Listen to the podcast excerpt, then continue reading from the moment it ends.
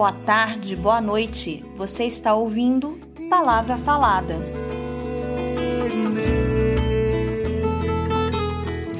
Eu sou Maurílio Rocha. E eu sou Mariana Muniz e nós somos professores do Departamento de Artes Cênicas da EBA UFMG.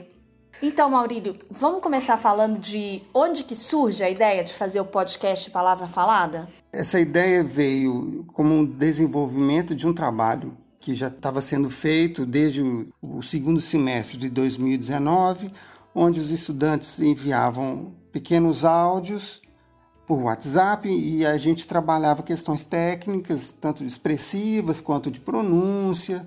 Então eles escolhiam os textos, fragmentos de textos literários e gravavam ele por celular mesmo e mandavam para você esses pequenos áudios, não é isso? Isso. E aí você teve a ideia de a gente pegar essa proposta e transformar em podcasts, unindo duas turmas, né? Isso, porque o que aconteceu é que a gente teve uma interrupção no nosso semestre, como todo mundo teve aí a sua rotina interrompida pelo isolamento social do, do coronavírus. E aí a gente tentou encontrar uma forma de manter o trabalho com os estudantes à distância. E aí surge a ideia desse podcast que é uma ferramenta para que os estudantes é, treinem suas habilidades expressivas e comunicativas ao falar um texto literário e também uma oportunidade da gente com, compartilhar com vocês o que esses estudantes gostam, o que eles estão lendo, o que mais os motiva. Eu estou trabalhando com estudantes do terceiro período e Mariana com estudantes do quarto. do quarto período. E aí o Maurílio é professor de voz e eu sou professora de interpretação. Então, nessa abordagem do texto literário, que a gente sugeriu que eles escolhessem poesia ou prosa, a gente consegue trabalhar várias técnicas expressivas do trabalho do ator com a voz e o texto falado. Então, sem mais demora, a gente algumas coisas importantes para vocês saberem. Nós vamos postar toda terça, quinta e sábado, um novo episódio desse podcast. E os textos que vocês vão ouvir aqui foram escolhidos pelos estudantes, então representam o que, que essa galera está lendo, o que, que eles estão gostando e o que eles querem compartilhar com vocês. Então, o primeiro texto é, ele vai ser lido por Bárbara Lima, estudante do quarto período do teatro da UFMG, e se chama Ainda Assim Eu Me Levanto, Still I Rise, no, na versão original, e é de Maya Angelou, que é uma grande escritora e ativista pelos direitos é, civis da população negra nos Estados Unidos. Ela nasceu em 1928 e faleceu em 2014. Então a Maya Angelou aí é uma super indicação da Bárbara. Ela também tem um livro que está traduzido para o português, que se chama Eu Sei Porque o Pássaro Canta na Gaiola. Então, se vocês gostaram de, gostarem desse poema, eu indico vocês conferirem também o livro Romance da Maya Angelou. Então, vamos ouvir Ainda Assim Eu Me Levanto, lido por Bárbara Lima.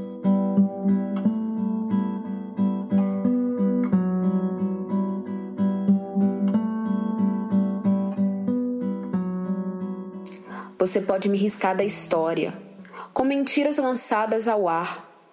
Pode me jogar contra o chão de terra, mas ainda assim, como a poeira, eu vou me levantar.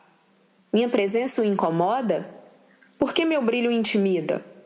Porque eu caminho como quem possui riquezas dignas do grego Midas. Como a lua e como o sol no céu, com a certeza da onda no mar como a esperança emergindo na desgraça, assim eu vou me levantar. Você não queria me ver quebrada? Cabeça curvada e olhos para o chão? Ombros caídos como as lágrimas? Minha alma enfraquecida pela solidão? Meu orgulho ofende? Tenho certeza que sim. Porque eu rio como quem possui ouros escondidos em mim. Pode me atirar palavras afiadas, dilacerar-me com seu olhar. Você pode me matar em nome do ódio, mas ainda assim, como o ar, eu vou me levantar. Minha sensualidade incomoda? Será que você se pergunta? Porque eu danço como se tivesse um diamante onde as coxas se juntam. Da favela, da humilhação imposta pela cor, eu me levanto. De um passado enraizado na dor, eu me levanto. Sou um oceano negro, profundo na fé, crescendo e expandindo-se como a maré. Deixando para trás noites de terror e atrocidade, eu me levanto em direção a um novo dia de intensa claridade. Eu me levanto, trazendo comigo o dom de meus antepassados. Eu carrego o sonho e a esperança do homem escravizado. E assim, eu me levanto, eu me levanto, eu me levanto. Muito lindo, né, esse texto?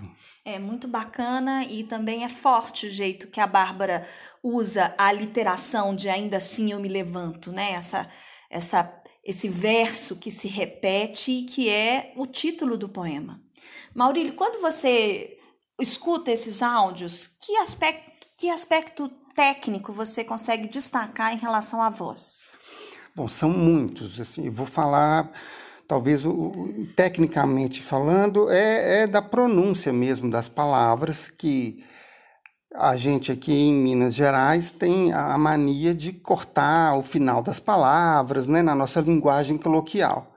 Então, um aspecto é, técnico importante é pronunciar todas as letras da palavra sem que fique artificial. Isso parece fácil, mas é um, é um desafio grande que os estudantes enfrentam. E, bom, e aproveito para te perguntar assim, qual aspecto talvez expressivo ou técnico que você observa? Eu acho que o mais importante é se é, ter atenção para o texto que está sendo lido. Então, esse texto é em prosa ou é um poema? No caso da, do texto que a Bárbara escolheu, é um poema. Apesar dele não ter rimas, ele ser um poema de rimas livres, ele tem uma estrutura poética e ele tem um ritmo, porque poesia tem muita relação com a música. A literação do eu ainda, ainda assim eu me levanto, still I rise, still I rise, é um dos elementos musicais do poema. Então, como fazer o poema é, inteligível para quem escuta sem transformá-lo em prosa. Também é um grande desafio é, que a gente enfrenta quando a gente vai falar um poema teatralmente. Ok, e a gente vai ouvir agora. A Ana Sena, que é uma aluna do terceiro período, e é muito bacana porque ela vai ler um fragmento de um texto que ela mesma escreveu, que se intitula Adultos Não Entendem. E esse texto fala de uma criança que, chama, que se chama Ana. Será que é autobiográfico? Eu acho que tem aí umas pistas, Possivelmente. né? Possivelmente. Vamos ouvir então? Vamos. Ana Sena, Adultos Não Entendem. Tínhamos seis anos e Ana não gostava de ser a neta da diretora. Odiava ser o centro das atenções. Ana, você tem que dar bom exemplo. Ana, você tem que tirar boas notas. Ana não conversa em sala de aula. Ana isso, Ana aquilo. Nós éramos melhores amigas, mas mesmo assim eu não sabia como ela se sentia. Até que um dia, ao chegar na escola para brincar de bola na hora do recreio, Ana estava ali sem roupa, bem no centro da quadra. Logo ela, que não queria ser o centro das atenções, acabou sendo. Cheguei em casa e nem precisou contar para minha mãe. Ela já sabia que a minha melhor amiga tinha ficado nua, bem na hora do recreio. Não deu nem para acalmar a situação. Minha mãe já foi logo dizendo o quanto aquela menina era má influência para mim e que eu não deveria andar mais com ela. Eu entendia a reação de Ana, mesmo sem ela me falar. Sabia que para ela era difícil ser a certinha a todo momento mas adultos não entendem. Ainda bem que falta muito tempo para eu ser adulta.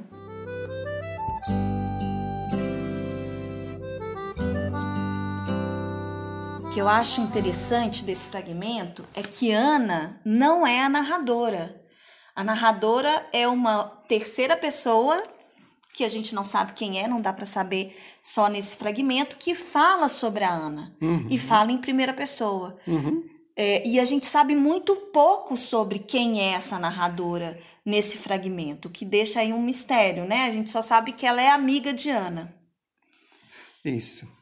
É, bom, a, a gente tem mais um ainda, né? Mais um texto para hoje. Temos mais um texto para hoje, que é o texto da Thaís Lorena, Menage à Troyes, da Paula Taintenbaum, que é uma escritora brasileira contemporânea de Porto Alegre. Ela nasceu em 1969 e fica aí uma dica da Thaís Lorena para a gente conhecer um pouco mais da literatura brasileira contemporânea.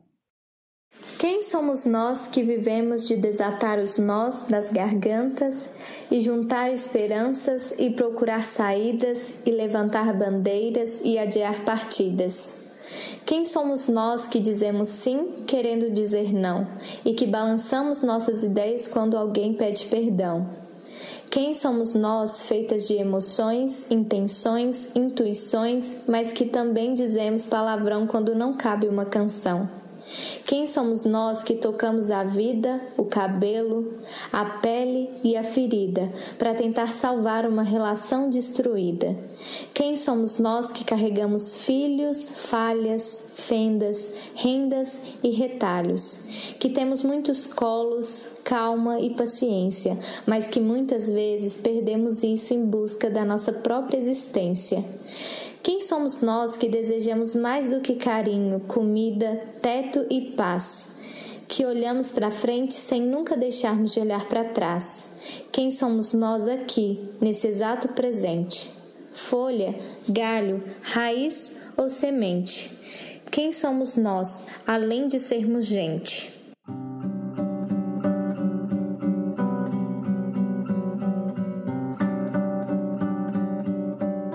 Uma escolha muito interessante da Thais Lorena. E o Menage à Troa, na verdade, é uma coletânea dos três primeiros livros de poemas da Paula. É, são livros publicados de 1998 a 2002 e que falam é, do universo feminino, do amor não correspondido, da saudade, das carências. E é um livro composto de 300 poesias. É, o que eu achei bacana é que é um poema que fala do feminino, né? Mas que acho que também não fala só da mulher, né? Eu, eu me vi contemplado em várias das perguntas que o poema apresenta, então eu acho que ele fala de todo mundo de alguma forma. É, ele é bem, bem bacana, bem abrangente e tira a gente desse lugar de estabilidade, né?